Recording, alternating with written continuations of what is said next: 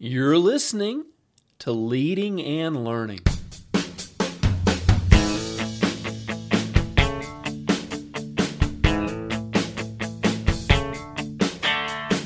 This is the place where we talk about practical leadership, theology, fitness, how to create winning habits, and so much more.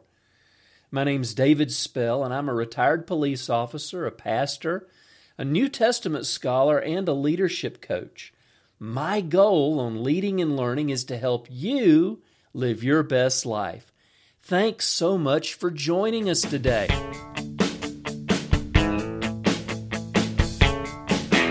welcome back to Leading and Learning. This is episode 85, and today we're asking the really important question Should your church, should your organization, or should your business have written job descriptions.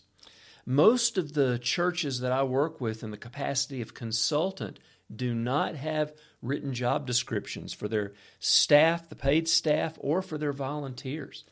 And even as I talk to, to other leaders, whether they're business leaders or other nonprofit leaders, um, and, and, and sometimes I'll even ask this question Do you have written job descriptions for, for your staff? And the answer is almost always no.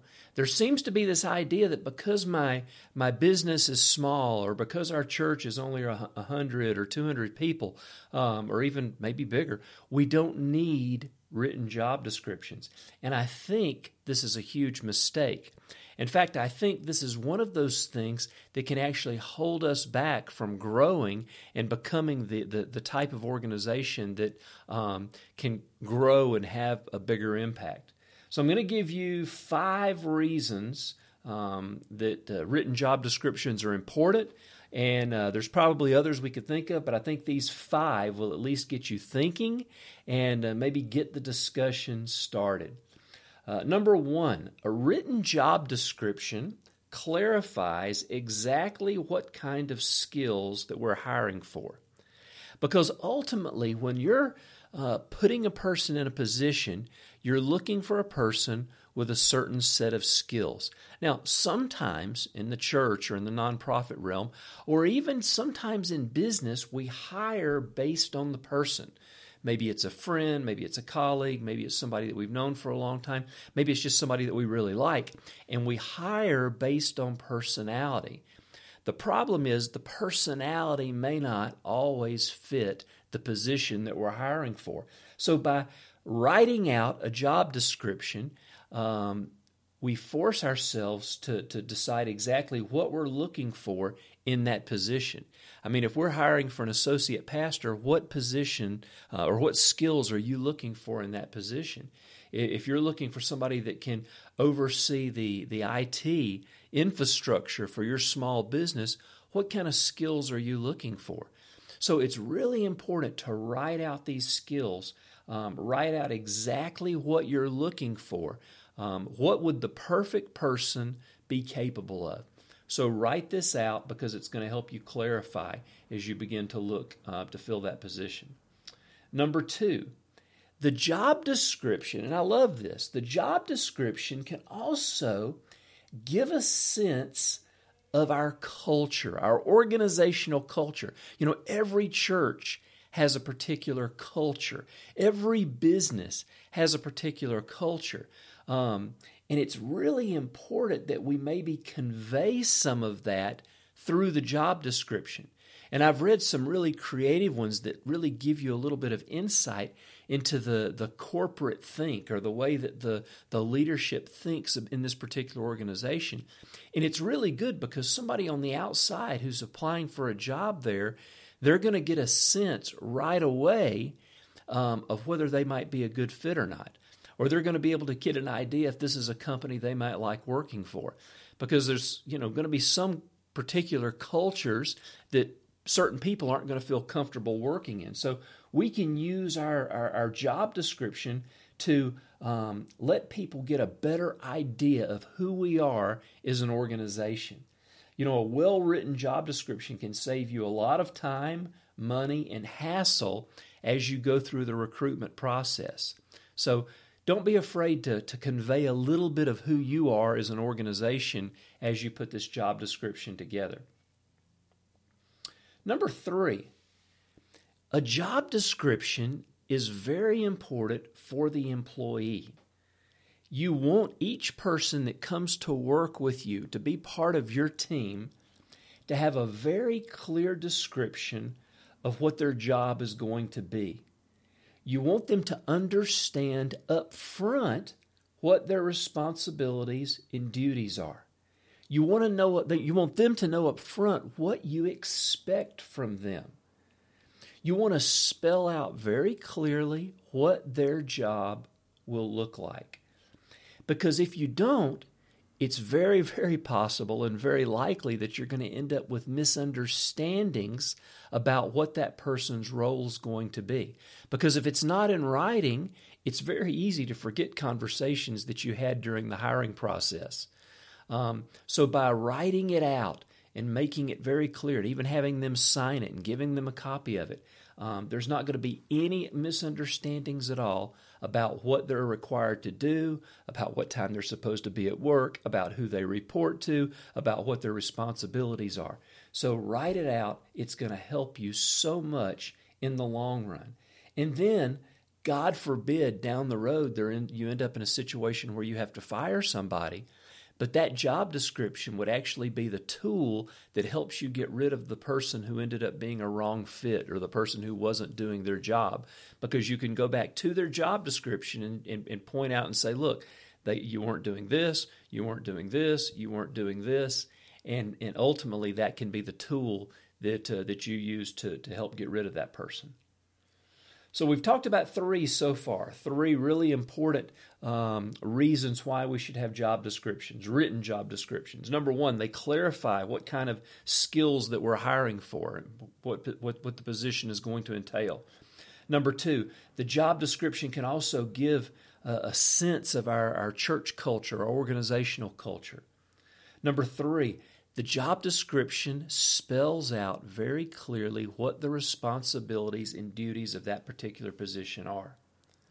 Number four, and this, this is very similar to the last one, number four is performance management. Um, the written job description provides a, a, basis to, to review an employee's uh, work performance. Um, it's going to be the basis whereby you, you you know do their semi-annual or annual uh, performance review. It's going to be the basis of whether or not they get a salary increase. Um, it's going to help them set goals, and it's also going to help them on their growth path in your organization. So, a written job description is going to let you know, as the manager or the leader, or the supervisor, whether or not that employee is doing their job. And then, as we said before, it's going to be the basis for any discipline that needs to be taken up to termination. And of course, we don't like to think that way, especially in the in the uh, the context of the church. But you know, the fact is, sometimes um, we end up hiring the wrong person, or sometimes we even end up hiring the right person, but they just don't work out in the job. And so, um, having a written job description is going to give us a guide to help that person either get better or to get gone. So, performance management. And you know, um, obviously, if you're a good leader, if you're a good manager, you want to help your people get better and you want to help them go farther in their career. And, and this is uh, whether we're in ministry or whether we're in the, in the business world. And so, having a, a written job description is going to help you help them because if there's areas that they're coming short in, you can work with them and, and, and, and um, coming up to speed on these areas. You can work with them in the areas that they're lacking. But if it's all uh, kind of fuzzy and all kind of cloudy because we haven't written it down, it's going to be hard to help them. So, a written job description is going to help you as the manager lead better and help your people get better. And then, number five, number five, you know, when we're talking about, uh, you know, talking in the context of the church, whether or not we should have written job descriptions or, or some other nonprofit, it's easy to kind of forget the fact that most churches um, are made up of a small paid staff and a large volunteer staff. And, and this is this is the way it is really in churches all over the world. Most churches have have a, have a fairly lean especially small churches, have a fairly lean paid staff and, and a much larger volunteer staff. And it's easy to think that because a person is a volunteer, that, that a job description is not important. But I think this is the wrong way to look at it. When you, as the leader, whether you're the pastor, the associate pastor, the, the executive pastor who's, who's managing people in the church, or whether you're the CEO or a manager or a supervisor, when you take the time to clearly define the roles of volunteers in your church with a written job description, what you've done is you've just elevated that position and added so much more value to it. A written job description gives that role much, much more value than if you just think of that person, oh, that's just the volunteer that comes in and helps a few days a week, or that's just the volunteer that comes in and works, you know, one or two Sundays a week or one or two Sundays a month and in, in the kids' ministry. When they have a written job description, it adds such a sense of importance. It elevates that job and it really adds a, a, little bit more weight to that position. And it also gives that person, it gives that volunteer a much, much greater sense of ownership. So don't just write job descriptions for the people that the church pays, but also write them for your volunteers. Because, you know, we want our volunteers to have very clear um, guidelines as well. We want them to know what we expect of them. Because let's face it, just because somebody's a volunteer doesn't mean that they're always going to be a good fit for the job. And so, by spelling out exactly what we expect from them and, and, and what we want them to do, we're, we're elevating their job, but we're also making it easier to know if they're doing that job or not. And sometimes we look at volunteers and we're just happy with whoever we can get. But you know, that's not leadership. Leadership is we want the best person in the right position. And, uh, you know, we want to make sure people are, are functioning within their spiritual gifts. We want people um, operating in, in areas that they want to operate in. I mean, sure, there's times when we, we just need people to get a job done. But as our church gets bigger, as our organization gets bigger, we want to put the right people in the right position. And a written job description is going to help you do just that. Well, now it's your turn. What do you think? Does your church, does your organization have written job descriptions? And if not, why not? And if you do have written job descriptions, where did you get them? Did you just cut and paste from the internet? Did you make them yourself? I'd be curious to know. So let me know what your thoughts are on this. Do you disagree with me? Do you think that maybe um, churches don't need written job descriptions? Either way, I'd love to hear from you. Go to davidspell.com. Uh, leave your question or your comment in the comments section for today's post.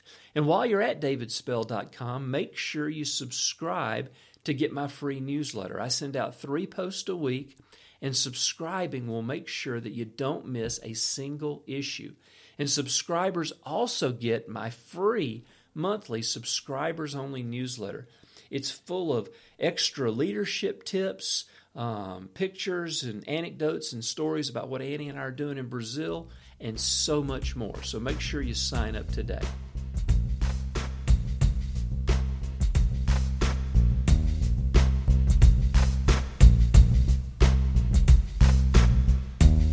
Well, now it's time for this week's resource highlight.